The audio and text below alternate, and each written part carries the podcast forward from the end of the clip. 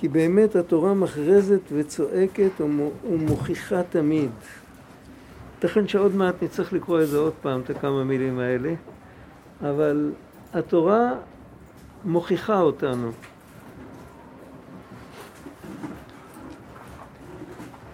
יש כאן דבר פלא, תכף נראה.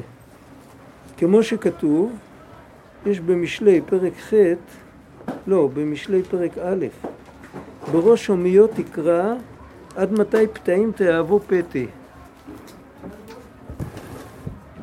רק שאינו שומע כל הברה של התורה מחמת ההסתרות הנזכרות לעיל. ומאחר שנתגלו ונחזרו ההסתרות ונעשה מהם תורה על ידי הדעת כנ"ל, אז תכף כשנעשה מהם תורה, התורה בעצמה מוכיחה אותם עד מתי פתאים וכולי. אפשר כאן להתרחב עד אין קץ, ואני לא יודע, את, אה, צריך מאוד להיזהר, לא לחרוג מהגבולות, אז השם הטוב יכפר בעדי, אם אני, אם אני אדבר מה שיותר מדי, אני לא יודע, אבל על כל פנים... יש פה חתונה.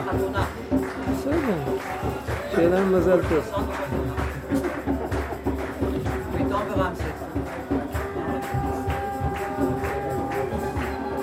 אני שומע את עצמי, אם אתם שומעים אותי אז זה בסדר, לי לא אכפת.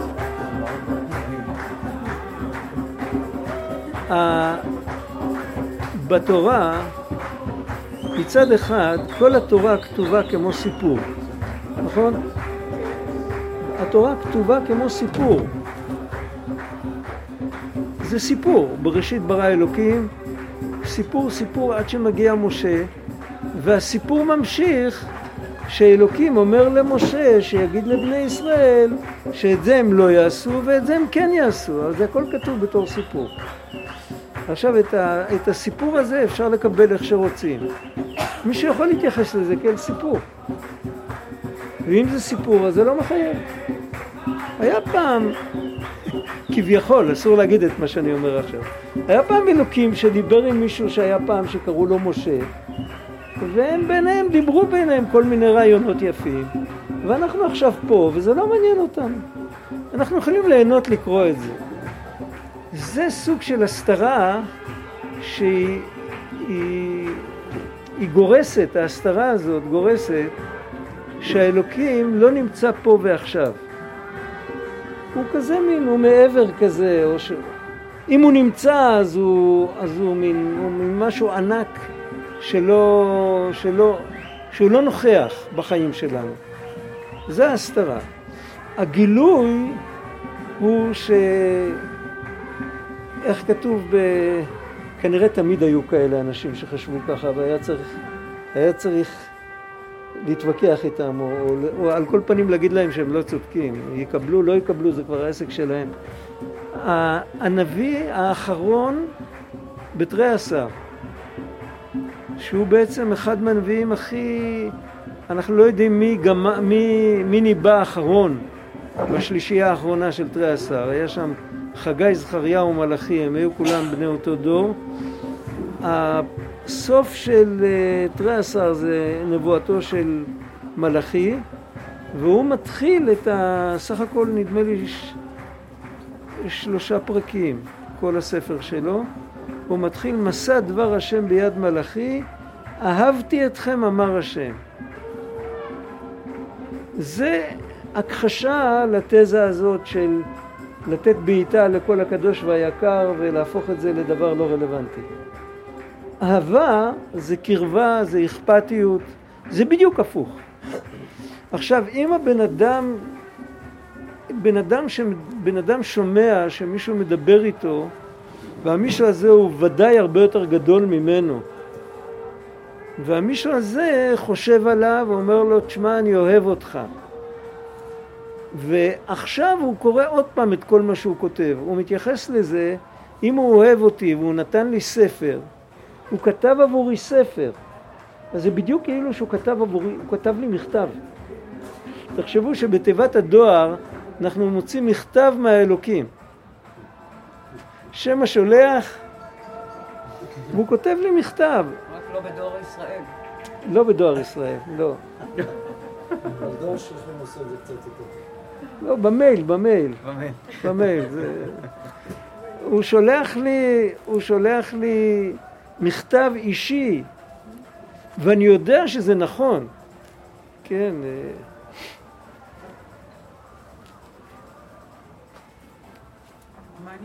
התייח... מה? אני יודע אני? יודע שזה, לא מזויף, שזה לא מכתב מזויף. שבאמת. באמת, מישהו באמת כתב לי את זה. זה יכול להיות, ה- ה- אלוקים לא כותב מכתבים לבני אדם ושולח להם במייל, אבל יכול להיות מכתב שכתב לי משה או ירמיהו או בני אדם, בן אדם בסדר גודל שאני עומד מולו עם התפעלות גדולה ואני קטן ואני פרטי והוא כללי כזה ענק ובכל אופן הוא מוצא זמן לעצמו ומוצא את המקום ואת, ה, ואת האכפתיות לכתוב לי משהו. עכשיו, זה מפקיע מהתייחסות, התחושה הזאת, התחושה של הקרבה, של הנוכחות, מפקיע מההתייחסות הפילוסופית הזאת של אה, בסדר, היה פעם משהו כזה. זה הופך את זה למשהו קונקרטי, לחלק מהחיים. זה, מה שכתוב במשלי, שהחוכמה מכריזה עד מתי פתאים תאהבו פתי. אם אני מקבל, זאת אומרת, המשלי לא מחדש שום דבר, הוא מדבר על אותה תורה שהיה לנו לפניו. רק הוא אומר, תדעו לכם, אל תסתכלו על התורה כעל אה, איזה מין מיתוס כזה שלא שייך לכלום, שמקסימום אפשר ליהנות מה, מהספרות היפה, אלא תתייחסו לזה כמו שמישהו מושך לך באוזן ואומר, מתי תפסיק לעשות שטויות חביבי? כמו שאומרים, כן, אה, אחי, מה קרה לך? תתעורר. ועל זה חז"ל אמרו, בזוהר כתוב, שהתורה מכרזת ואומרת לבני אדם עד מתי פתאים תאהבו פתי. עכשיו פה, למה אנחנו לא שומעים את ההכרזה של התורה? בגלל שאנחנו בחרנו בדרך השנייה. בחרנו להתעלם מזה שזה מכתב שנכתב אלינו, ובחרנו בה לקבל את זה כעוד משהו. יש כל כך הרבה דברים, לא את כולם כדאי להזכיר את שמם, זה בית כנסת פה. אבל יש כל כך הרבה דברים, העולם העתיק, כל כך הרבה, יש כאן אנשים שמכירים את זה הרבה יותר טוב ממני. אז יש עוד משהו, שזה התנ"ך. בסדר, אז מה? זה לא... אז כל זמן שאני בתפיסה הזאת, אני תחת הסתרה. עכשיו, את ההסתרה הזאת, מה שיוצא כאן מכל, ה... מכל המכלול של מה שלמדנו, יש שני דרכים לפרק את ההסתרה הזאת. להסיר את ההסתרה. דבר ראשון, לדעת שהמסתיר, מי, ש... מי שעומד מאחורי ההסתרה הזאת, זה האלוקים בעצמו. זה לא זה שיש לנו תרבות כזאת, שאוהבת כל דבר אה, לזרוק. זה כתוב על עמלק. כתוב שם אה, שהיה חותך מילות וזורקן כלפי מעלה. מילות, יש לזה כמה, כמה, כמה משמעויות. גם המילה מילה, שברבים זה מילים, גם מילים אפשר לזרוק כלפי מעלה. לזרוק משהו כלפי מעלה, הכוונה להפוך את זה ללא רלוונטי, זה כאילו, זה מופשט כזה, זה, זה, לא, בח, זה לא חלק מהחיים. ו, ותמיד היו דברים כאלה, ומי שיצר את זה, מי ברא את עמלק? אותו אלוקים שברא את אברהם ואת יצחק ואת יעקב. זה לא, עמלק זה לא נציגים של איזה אל אחר. אז, למרות שהוא לא מקבל את האלוקות, והוא יודע את ריבונו, מתכוון למרוד בו, אבל הוא נברא ממנו. הוא יודע שהוא נברא ממנו, אבל הוא...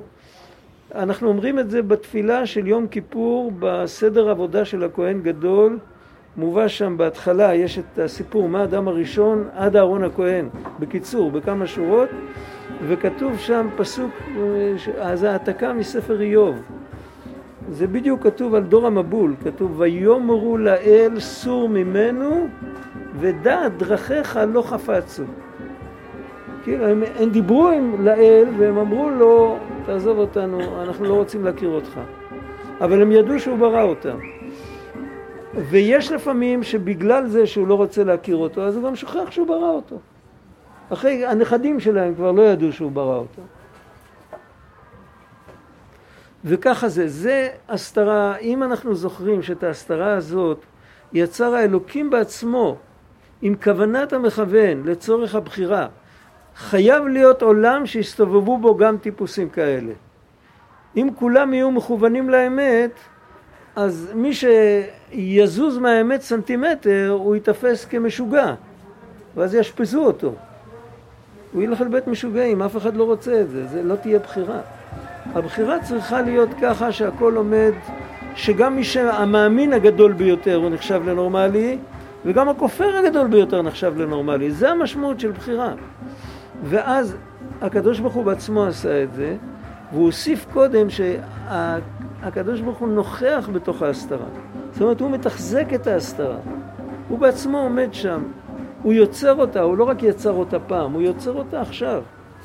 ואדרבה, הכוח שטמון בתוך ההסתרה הוא כוח הרבה יותר גבוה והרבה יותר נאצל מהכוח שנמצא בתוך הקטעים הגלויים, הקדושים. הכוח הזה הוא כוח נפלא. אם הוא היה מתגלה, אז לא היינו יכולים לשרוד. אבל דווקא הוא נותן את הכוח, כי בעצם ההסתרה זה פלא.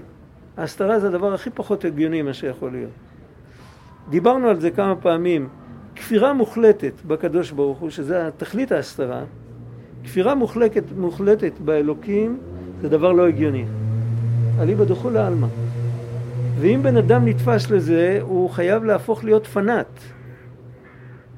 יודעים מה זה פנאט? באותו מנגנון פסיכולוגי שיוצר פנאט דתי, יוצר פנאט כופר. זה בדיוק אותו דבר. זה, פנאט, זה פנאטיות. אין בזה שום היגיון.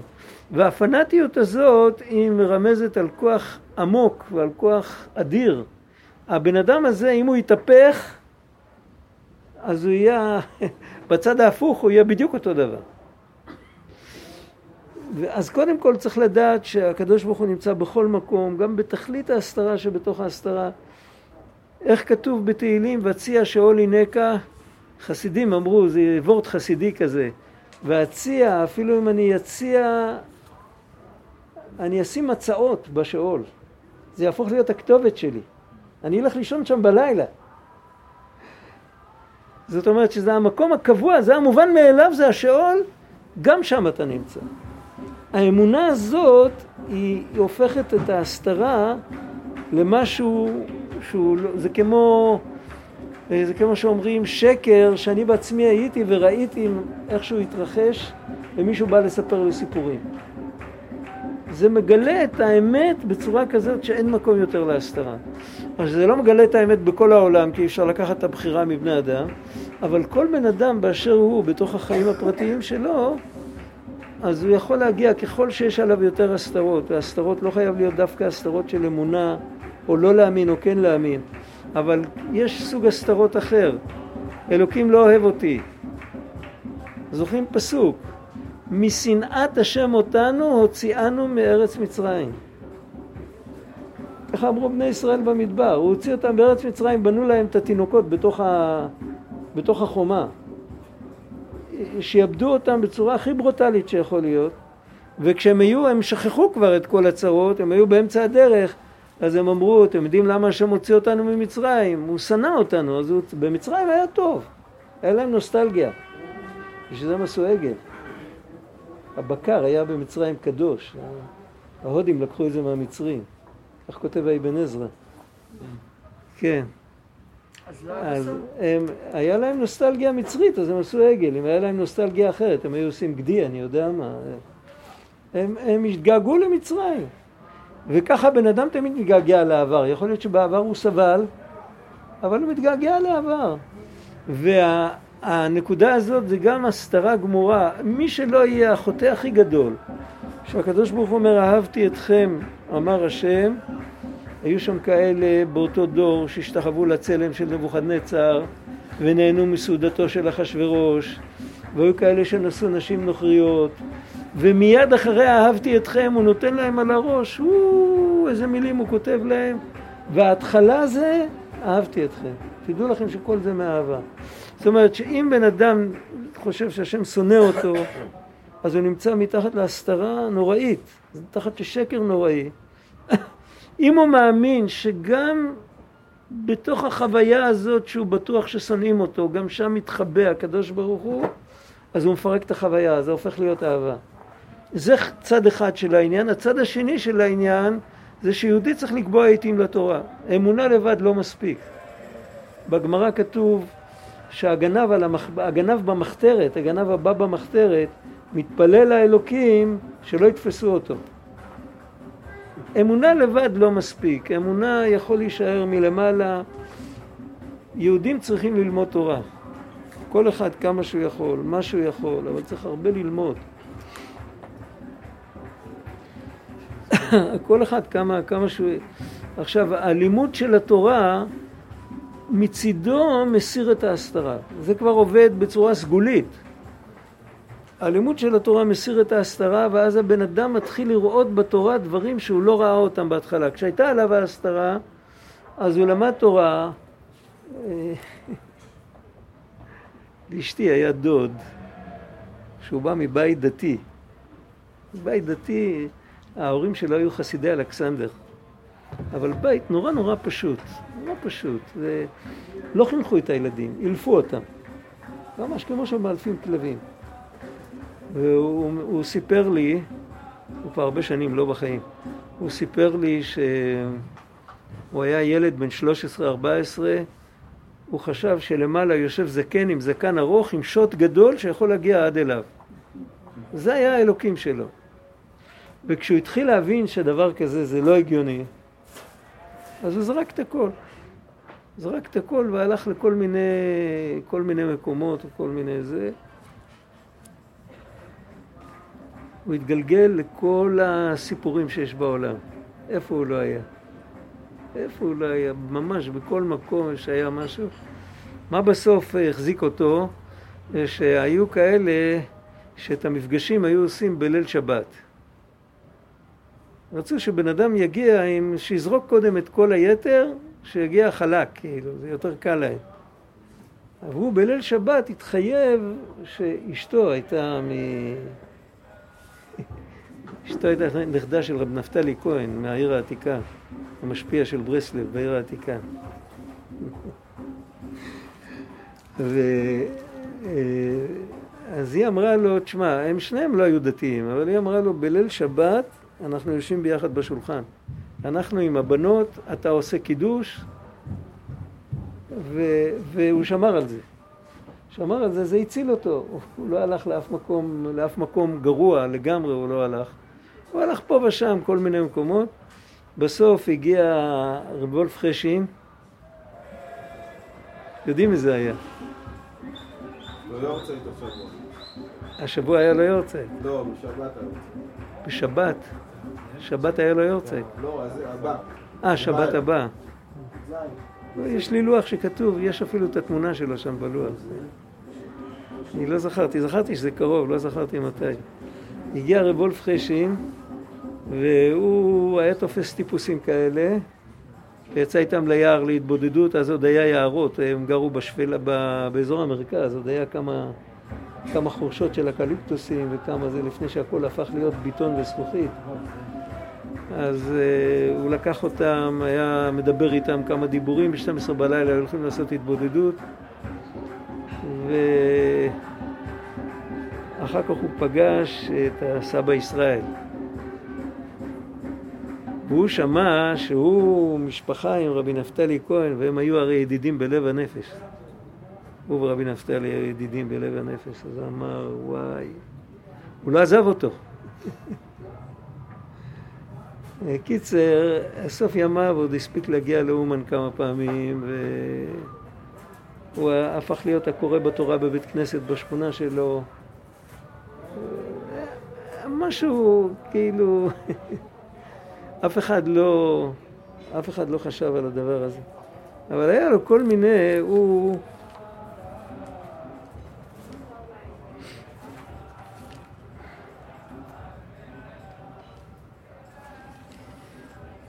היה הולך לאוניברסיטה, היה לו איזה עסק עם אוניברסיטת באר שבע, היה, זה היה רחוק לו לנסוע, היה שם מרצה המרצה, אני לא יודע אם הוא בחיים היום, יכול להיות שכבר גם לא, אני לא זוכר כל כך טוב את השם שלו, הוא היה מלמד שם קבלה וחסידות. הוא לימד שפת אמת, הוא לימד נפלא. אני ראיתי את השיעורים שהוא כתב כדי ללמד על החלק השני של התניא, על שער האיחוד והאמונה. יש הרבה פירושים על הספר, על כמה, 12 פרקים יש שם. הוא כתב את הפירוש הכי יפה, אני חושב, יותר מכל הבחורים הדתיים שכתבו. והוא היה חילוני גמור, הוא נסע בשבת, הוא היה זה... והחבר'ה שם, החבר'ה, כולם היו חילונים בקורס שלו, אף דתי לא הלך להשתתף בקורס שלו. הוא גם היה לו הרבה טעויות, הוא פעם התראיין לאיזה כתב עת והוא נתן את התזה שלו בקבלה, אז ראיתי שהוא טועה, לו, הוא לא הבין מה שהוא למד. אבל היו דברים שהוא עשה יפה מאוד, הוא מאוד הרשים את האנשים וזה... אז הם שאלו אותו, הבחורים החילוניים שלמדו אצלו, שאלו אותו, הוא סיפר לי את זה, הוא היה בקור, הוא היה משתתף בקורסים שלו, הדוד של אשתי. מה, איך אתה, איך, איך אתה לא חוזר בתשובה? הם שאלו אותו, איך אתה לא חוזר בתשובה? אתה כל כולך בתוך, אה, כאילו, מה, הוא לימד תורת תלמידה בעל שם טוב. לא היה לו הרבה מה לענות להם. אבל מה התשובה? התשובה היא שהוא היה בתוך הסתרה כזאת, שהתורה, הוא לא שמע את התוכחה של התורה, הוא שמע רק את השכל. הוא לקח מהכל רק את השכל. השכל מצא חן בעיניו. אבל התורה זה לא שכל, התורה היא תורה אלוקית. זה מולבש בתוך שכל. כמו אומרים, הכפפות כדי לקבל את זה, שזה לא ישרוף את הידיים, אז יש כפפות עבודה כאלה, אבות, שהכפפות האלה הם שכל. אבל התורה עצמה היא אלוקית לגמרי, היא לא שכל. אז מי שיש לו בזה אמונה, אז לכן, למה אני מספר את כל זה? כשדיברנו על קביעות עיתים לתורה, בקביעות עיתים לתורה יש כמה אפשרויות. יש אפשרות אחת שבן אדם אוהב השכלה כללית. אוהב שהוא מגיע בין בני אדם, אז הוא יכול לדבר איתם. הוא יכול, כאילו, יש לו, זה... הוא לא, הוא לא ייראה טמבל, הוא גם יודע משהו. ויש לפעמים שבן אדם אוהב את השכל. אבל העיקר בלימוד התורה זה, חז"ל אמרו, שכל היושב ושונה יראה כאילו שכינה כנגדו. זה חברותה עם הקדוש ברוך הוא בעצמו. והוא צריך לדעת שהקדוש ברוך הוא מדבר אליו. והוא תן לשוני אמרתך. תן לשוני אמרתך זה פסוק. חז"ל אמרו כעונה אחר הקורא. אני פותח ספר ואני מתחיל לקרוא, אני צריך להרגיש כמו ילד בכיתה שהמורה אמר לו תקרא, הוא אמר לו תיגש ללוח תסביר לכולם מה אני כתבתי על הלוח לפני דקה. ככה צריך להרגיש. וכשמרגישים ככה אז באמת האוזניים נפתחות, הלב נפתח, וזה מתעוררים מזה. ועל זה כתוב בלקוטי מהר"ן, ב, ב, יש חלק מהספר שזה תורות מאוד קצרות, ככה כמה שורות כל תורה, אז שזה בהמשך. אז שם הוא כותב, אה, הוא מביא פסוק שכתוב בתהילים, אז אמרתי הנה באתי במגילת ספר כתוב עליי, אמרתי נכון את הפסוק? אה? לעשות כצומך אלוקי חפצתי. כן, זה הסוף. אז אמרתי, הנה, הנה, כתוב שם במגילת ספר, כתוב עליי לעשות רצונך אלוקי חפצתי, אבל מה כתוב לפני זה? אז אמרתי, הנה באתי, במגילת ספר כתוב עליי לעשות רצונך חפצתי, ככה אני זוכר. אז רבנו כותב שם שכשבן אדם רואה שבמגילת ספר כתוב עליי, שהוא לא מקבל את זה כמין תיאוריה ריקה כזאת שיפה לשירים ומשהו פואטי כזה. מדובר אליי, סימן של לעשות רצונך אלוקיי חפצתי, סימן שהתעוררתי ברצון. אז יוצא ששני הדברים האלה שדיברנו הם בעצם דבר אחד. אמרנו שצריך לחזק את האמונה שאלוקים מתחבא גם בהסתרה, ושצריך לקבוע עתים לתורה אז כמו שאלוקים נמצא גם בהסתרה, אלוקים נמצא גם בתורה, בכל שכן. הוא נמצא בתורה גם בתוך השכל של התורה וגם גם אם בן אדם לומד תורה שלא לשמה, הוא לומד רק בשביל לעבור מבחן או משהו כזה, אבל צריך לדעת שאחרי ככלות הכל, הטקסט הזה שהוא קורא זה מכתב אישי מהאלוקים ישר אליו. אם מסתכלים על זה ככה, אז הכל נפתח. עכשיו, בהמשך, נדבר על עוד נושא, לא, עדיין עוד לא הגענו. זהו שכתוב פיה פתחה בחוכמה, זה כתוב על התורה, על תורה שבעל פה. איפה מופיע פיה פתחה בחוכמה? באשת חיל. אשת חיל, איך שחז"ל מסבירים, מדובר על תורה שבעל פה. פיה פתחה בחוכמה, שעל... וכתוב שם בהמשך הפסוק, ותורת חסד על לשונה, שעל ידי החוכמה ודעת הנ"ל, שעל ידי זה מגלין ההסתרות ועושים מהם תורה, על ידי זה פיה פתחה. יש הבדל אם קוראים ספר או ששומעים דיבור. דיבור זה הרבה יותר אישי מאשר כתב. את התורה אפשר לקרוא כמו ספר, אפשר לקרוא כמו דיבור. זה שהתורה הופכת להיות דיבור, לזה קוראים פי הפתחה. זה שזה ספר, זה כאילו, ספר זה הסתרה. רבנו אמר שאפילו הכריכה של הספר היא כבר הסתרה על הספר. זה אותיות, זה כתוב, זה כאילו, זה... אבל, אבל כשזה פי הפתחה, אז זה, זה, זה, זה עושה משהו אחר לגמרי. ואיך זה קורה? בחוכמה. עוד פעם? מה יש בכל...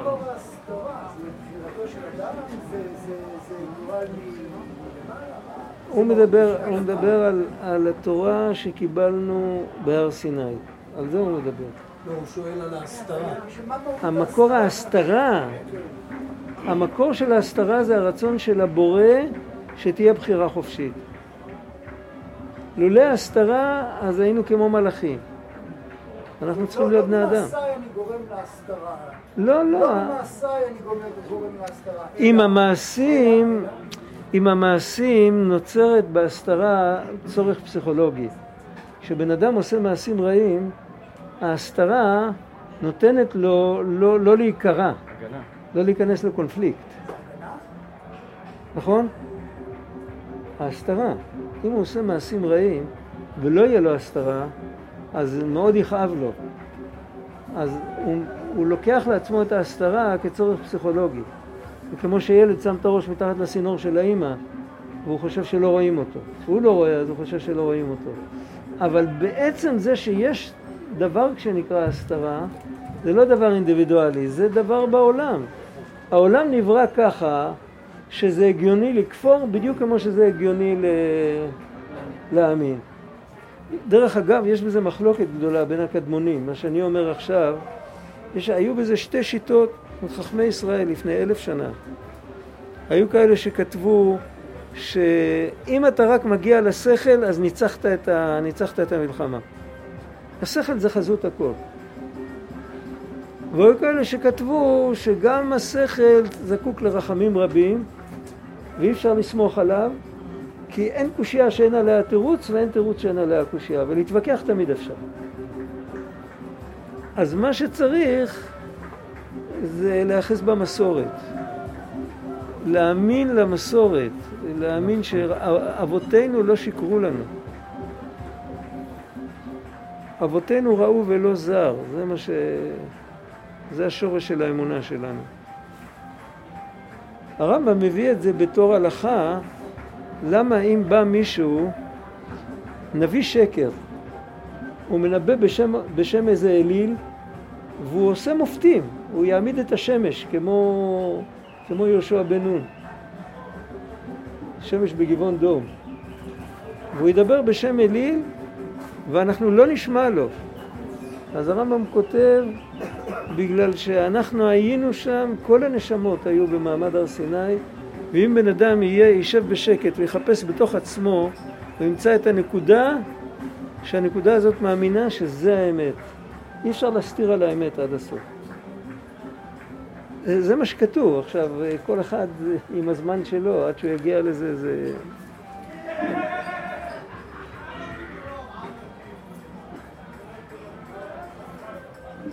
אז על ידי החוכמה, אם בן אדם מתרכז, חושב, רוצה את האמת, אז הוא יכול להגיע שהתורה לא תהיה אצלו סתם כאיזה טקסט כתוב, אלא כפי הפתחה בחוכמה.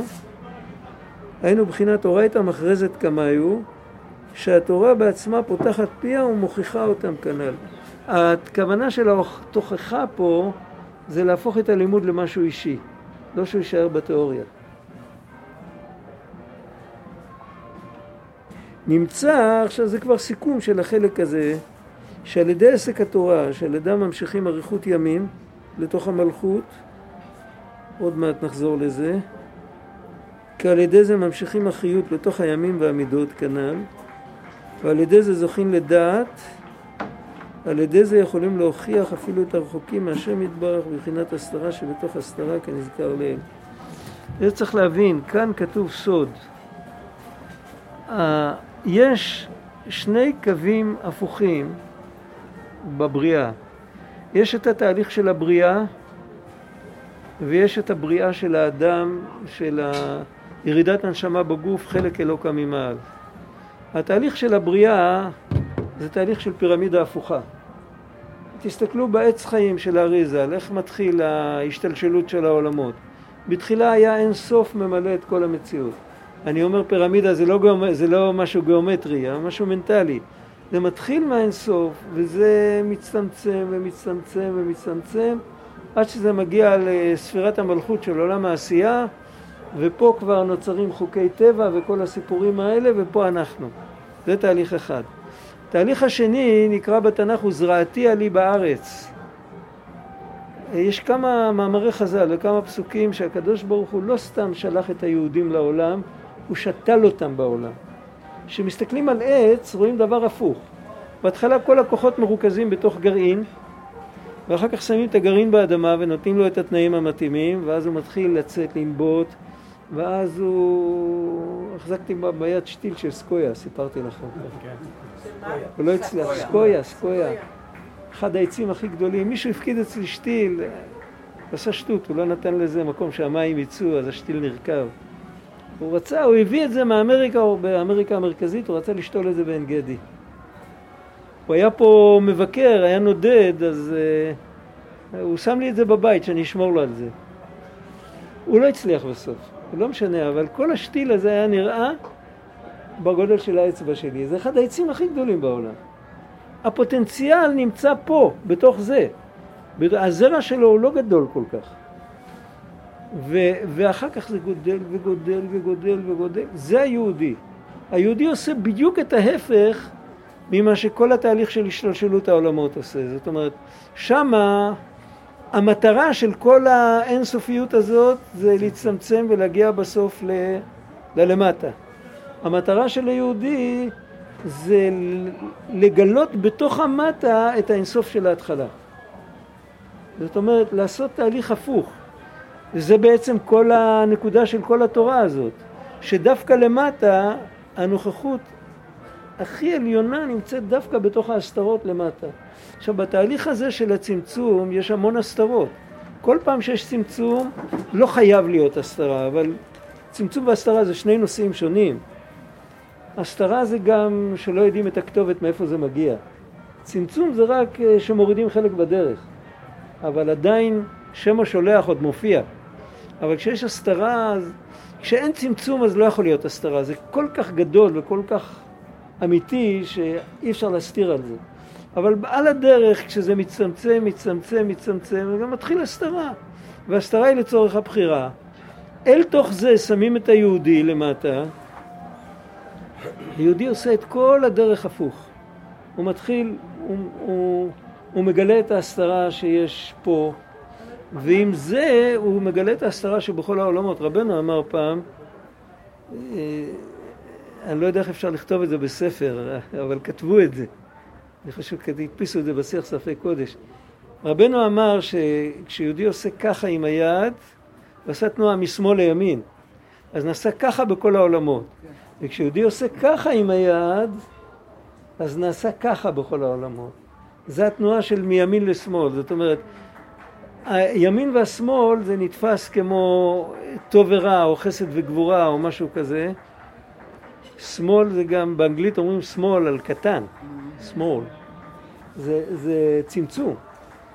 יש בכל שפה יש משהו מלשון הקודש. כמו בוס. מה זה בוס? זה בעל הבית, זה בעל הבוס. אצלהם באופן רשמי, הם יודעים שזה הגיע מעברית. יש עוד הרבה, הרבה. איפה שיהודים היו הם השאירו עקבות. אז הנקודה הזאת שכשיהודי לוקח את עצמו ימינה, הוא לוקח את עצמו לצד של ההרחבה, אז הוא מרחיב את כל העולמות. אם אנחנו עושים פה, סיפרתי לכם פעם את הסיפור מהראש ישיבה הזה בליטא, שהוא אמר לאימא, המקר דו קרטמן די ולט, אתם זוכרים את הסיפור? הוא אצלו, אני לא יודע אם זה היה בסלובודקה או בטלז או ב... או ב לא יודע, זה היה באחת מהישיבות הגדולות בליטא, ששם לא היה שרתים. התלמידים, זה היה חלק מהחינוך שלהם, התלמידים עשו תורנויות. הגיעה אימא עשירה ממנצ'סטר או מלונדון, אה, מאנגליה, שלחה את הילד ללמוד בישיבה, היא פוגשת אותו עם מטאטא ביד. אז היא הלכה לראש ישיבה והתלוננה. אז הוא אמר לה, זה משחק מילים ביידיש, הוא אמר לה, מקרט דו קרט מן די ולט. הוא אמר, זה קרן, זה גם לטטות וגם להפוך. הוא אמר לה, כשמטטים פה, הופכים את העולם. פרקרת זה הפוך. פקרט זה הפוך, כן. הוא אמר, כשמטטים פה, אז הופכים את העולם.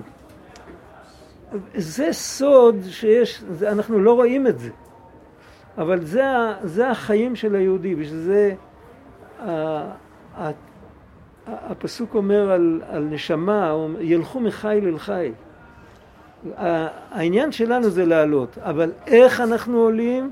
עם זה שקודם כל אנחנו לא מתמרמרים ולא מורדים במלכות שמיים על זה ששלחו אותנו לפה, אנחנו מבינים שזה המקום שלנו. מי שרוצה לעשות לעצמו קיצור ימים ושנים ובורח מהמערכה לפני הזמן, אז הוא נקרא מאבד עצמו לדעת ואין לו חלק לעולם הבא.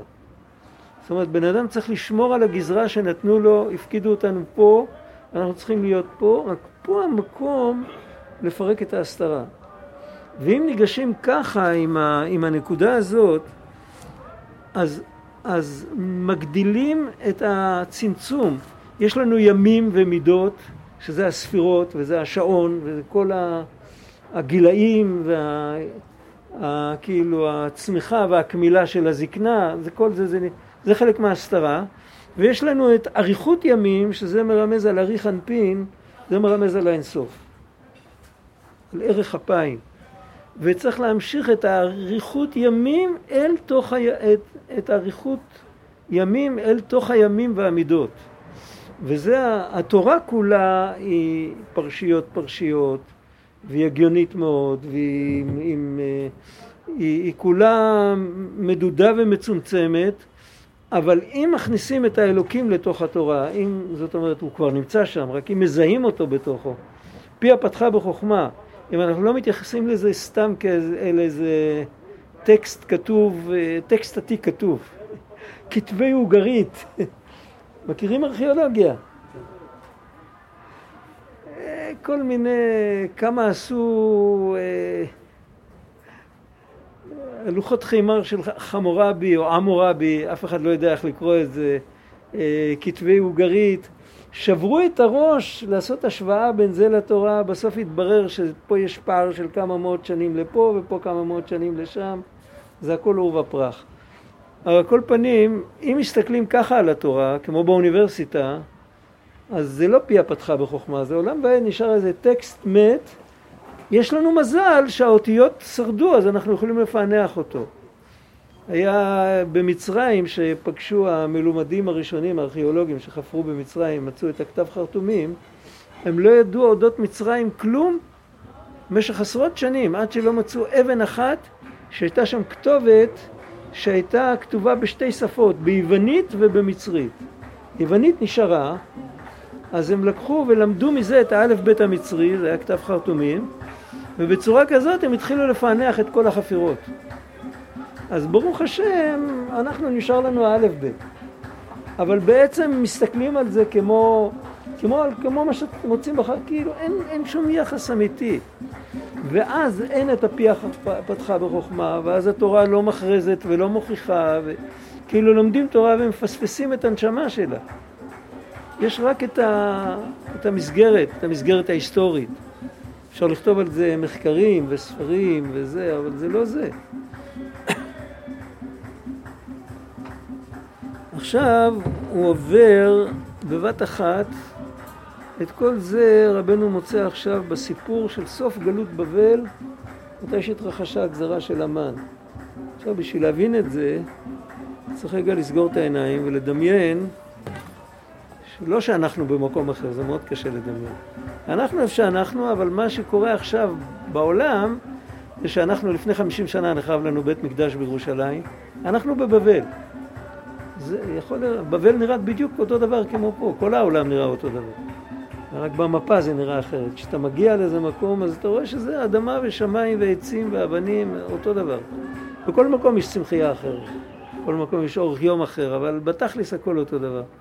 ההבדל בין בבל לארץ ישראל לא, לא הבדל מאוד גדול. אפשר לדמיין שאנחנו עכשיו בבבל, האבא שלי סיפר שהוא ראה את בית המקדש, אני כבר לא זוכר, או נגיד אני מספר לילדים שלי שראיתי את בית המקדש והם כבר לא ראו, ובינתיים יש תרבות חדשה בעולם, כאילו הממלכת בבל קרסה, ויש איזה אמריקה שכבשה את כולם, שזה פרס ומדי. והרבה הרבה דברים ישנים זורקים עכשיו. אה, לא מזמן אה, קראנו כולנו ברך לאנדרטה של נבוכדנצר.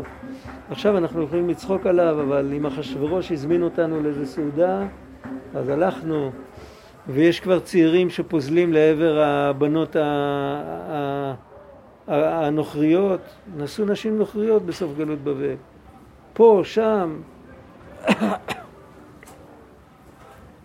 ואז אנחנו חוטפים סנוקרת בפנים, שזה שעברו 70 שנה מהחורבן, ירמיהו ניבש אחרי 70 שנה, זה לא כמו היום שאין לנו תאריך, היה תאריך יעד.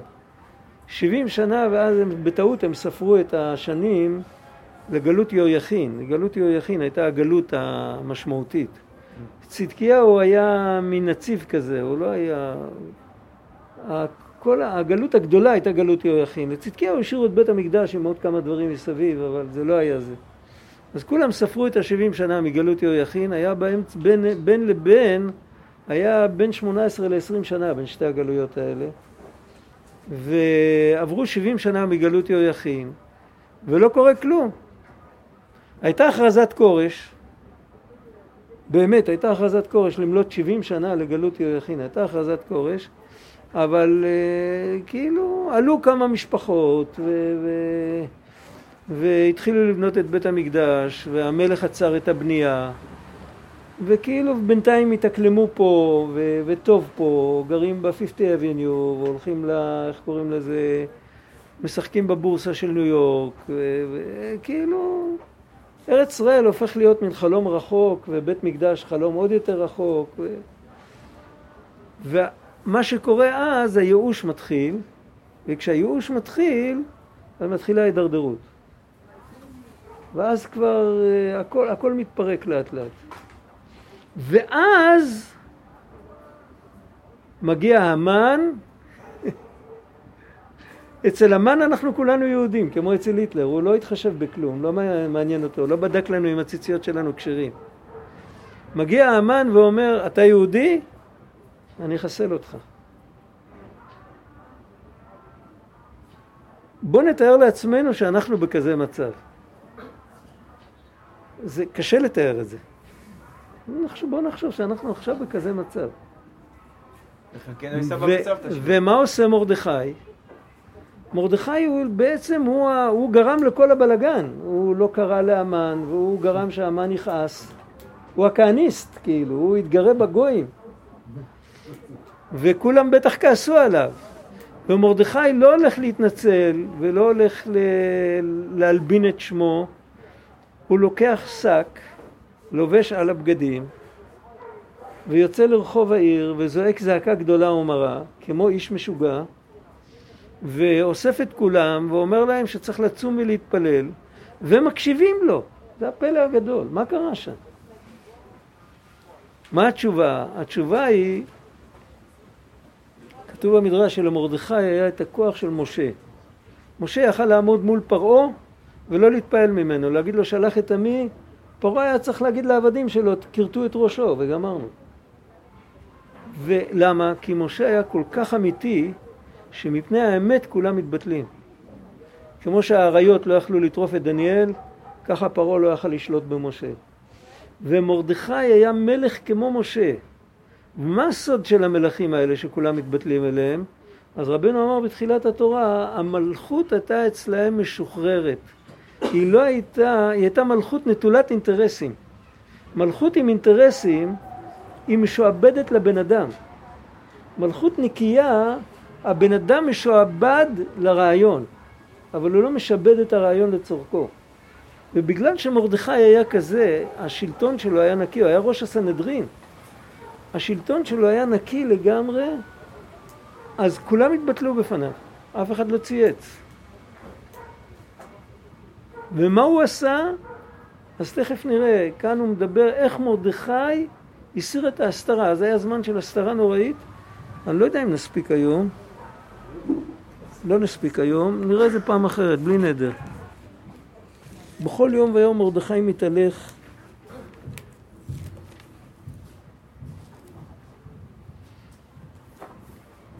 התורה היא לא תורה של פורים.